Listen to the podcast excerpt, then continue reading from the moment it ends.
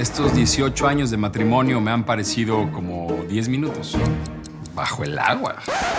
Esta relación está en crisis y la solución será un insólito acuerdo. Vamos a darnos 100 días. 100 días de libertad. 100 días para vivir otras experiencias. 100 días para hacer lo que queramos. Para sentir algo diferente. Para disfrutar la vida. 100 días para enamorarnos. Estreno martes 28 de abril, 98 Centro, por Telemundo. Ya comienza tu lonchera para el alma con Carola Castillo.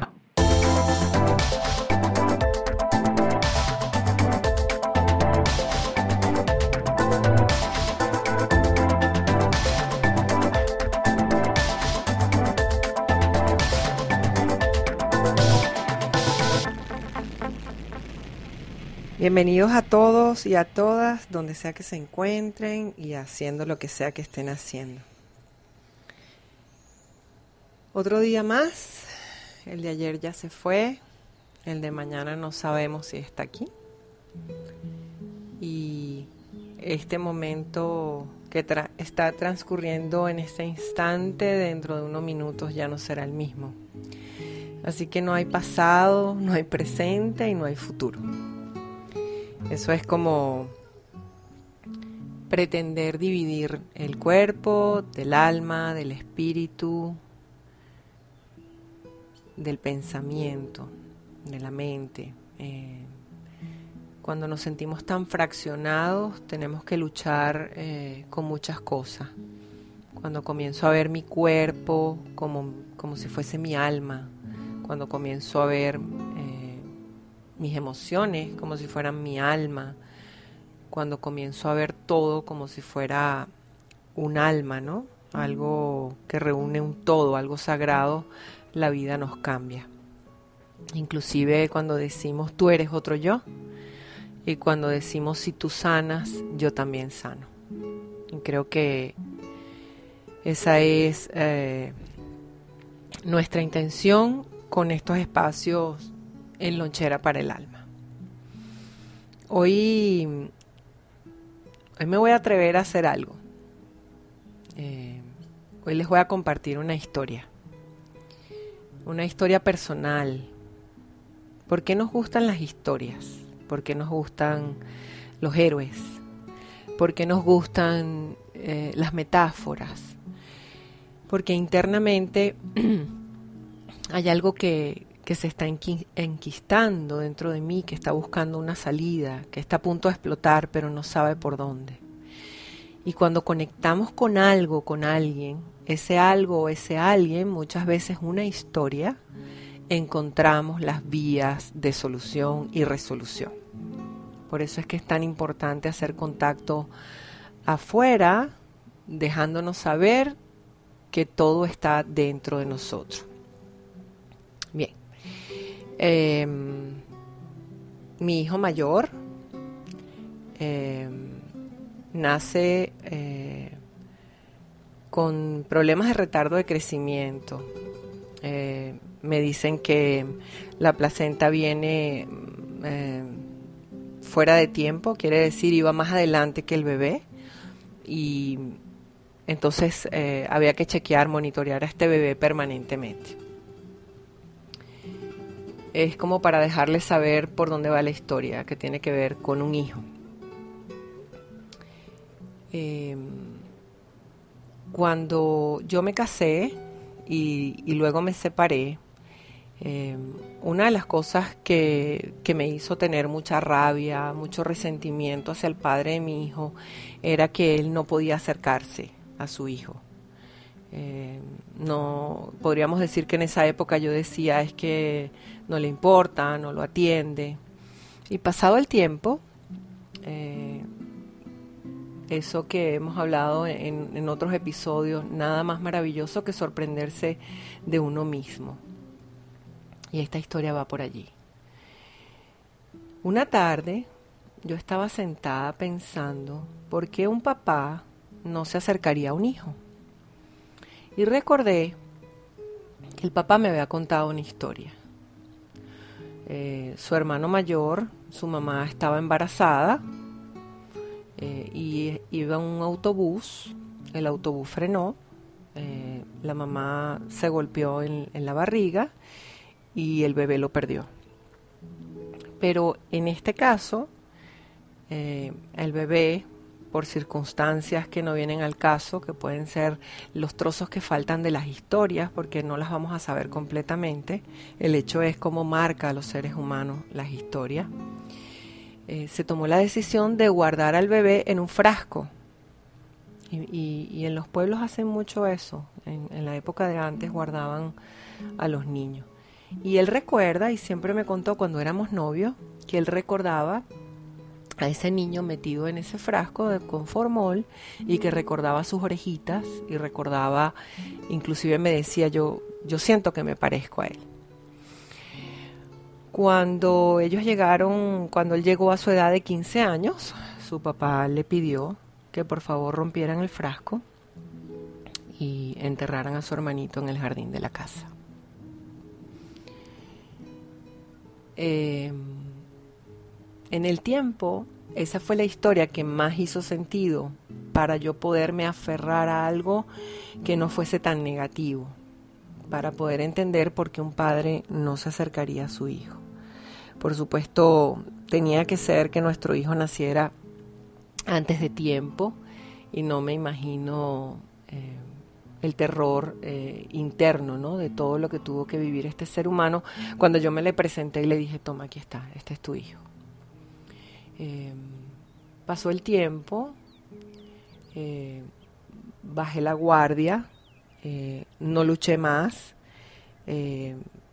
comencé a llevarle el mensaje a mi hijo eh, desde ese es tu papá, eso es lo mejor que yo pude hacer, no hay nada que se pueda cambiar, algún día entenderemos muchas cosas, pero el regalo más grande que yo tengo de él eres tú. Y siempre le contaba una historia y le decía, es que había una vez una princesa que estaba perdida en un bosque y hubo un explorador que llevaba un mapa y ese explorador encontró a esa princesa para que tú estés aquí. Comencé a apoyarme dentro de una realidad y comencé a darme cuenta que gracias al papá de mi hijo que no me pudo ayudar en nada, yo pude construir lo que soy hoy en día. Eh, una persona que podría decirse lleva un mensaje a otras personas para que se den cuenta, tomen conciencia y ellos puedan cambiar. No hay conciencia posible hasta que esa conciencia no pasa en nosotros. Por eso algunas veces cuando trabajo eh, hago, hago estas reflexiones y digo, eh, si una persona se puede dar cuenta, ¿por qué no una más, dos más, cien más, quinientas más, mil más? Y creo que esta es la intención del episodio de hoy. El tiempo pasó, este niño creció eh, y llegó un día eh, de su graduación de ingeniero mecánico. Eh, se graduó y luego completó una maestría en ingeniería mecánica. Su papá me llamó y me dijo, ¿tú crees que yo pueda ir a la graduación? Y yo le dije, claro que sí, vente, yo te colaboro en lo que sea, pero yo creo que deberías estar. Pero él me decía, pero no me siento muy bien porque nunca te pude ayudar, nunca te pude tender la mano. Y yo le decía, vente, no hay problema.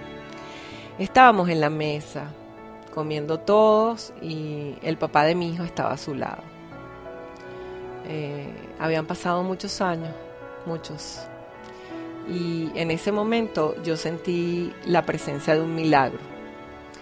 Él pidió la palabra y me dio las gracias y me dijo, gracias por todo lo que hiciste, eh, por nuestro hijo.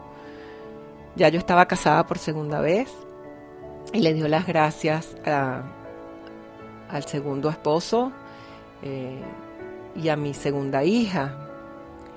Eh, mi segundo esposo pidió la palabra y dijo, ahora el hijo de ustedes es hermano de mi hija y lo que yo quiero para mi hija lo quiero para tu hijo.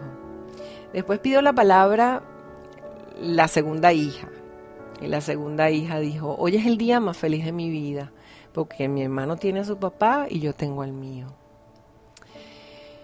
Y luego el hijo pidió la palabra y dijo, eh, lo que más me alegra es no haber luchado con muchas cosas. Fue muy duro el camino de tenerte paciencia, pero en este momento entiendo y me gustaría dedicarle mi título a tu hermano, a tu hermanito, porque esta historia la hablamos. Y después tocó el momento de que se levantara la mamá, esta, la que les está hablando. Y casi no tuve palabras, solo entendí eh, lo importante del pegamento, de considerar que los tiempos de Dios son perfectos, divinos y exactos. Pude darle las gracias por la oportunidad de lo que yo creía que no había hecho bien, porque si Él me hubiese ayudado, me hubiese apoyado un poquito, lo más seguro yo me quedo en mi casa y no salgo a trabajar y a buscar mundos para ser precursora o, o cabeza de lanza o pionera. Y, así se construyó una historia de un día para otro. Eh, hoy somos, creo que, una familia extendida. Hoy em, no sabemos eh, quién es quién, solo nos miramos, nos celebramos.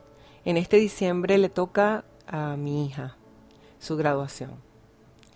Em, y ahí seguro que vamos a estar todos. Y estoy tan agradecida de que lo que pareciera que no funcionó en la primera relación me llevó a la segunda para tener estos dos hijos maravillosos. Estoy segura que los hermanos estarán presentes, los padres estarán presentes, porque hemos aprendido a, a convivir desde ese respeto y gratitud y ahora nos queda una tajada importantísima en esta vuelta, que los abuelos de mi hija eh, son inmigrantes y nunca pudieron estudiar. Y seguro, seguro que ella le dedicará este título a sus abuelitos y a su tío, que padece de retardo mental. Y ahí está luchando. Eh, le falta poco, y es tan difícil hacerlo diferente cuando tenemos tantas historias por detrás. Pero si hay una persona, una, que interactúe en favor de todos, de los vivos y los que no están vivos, la magia ocurre. Los milagros no están tan lejos, los milagros están presentes, los que no estamos somos nosotros frente a los milagros. Y ser milagroso es mirar esa dimensión donde en algo que creemos que no está funcionando, algo se está forjando para salir adelante. No pierdas las esperanzas. Si estás escuchando esto, es a ti a quien te toca, porque así tiene que ser. Los precursores, los pioneros, los justicieros son los que pueden unir a lo que se creyó que siempre estaría separado. Al final lo que nos separa nos termina uniendo. Hoy es un día maravilloso, con ganas de emprender camino, escuchando estas maravillosas historias.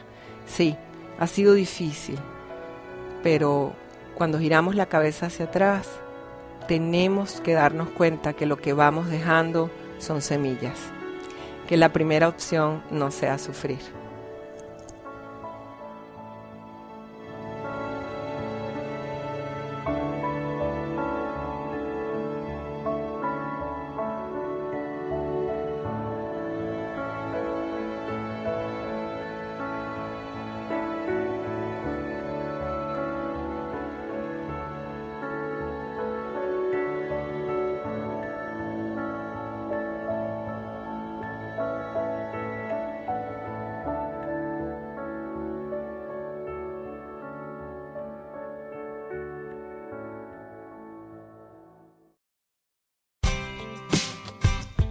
Each of us has a purpose. We are destined to do something meaningful, not only to support our loved ones, but to positively impact our communities throughout the country. What do you think a private Christian education looks like? Grand Canyon University offers over 175 high quality online programs across nine colleges. Find your purpose at Grand Canyon University. Visit gcu.edu.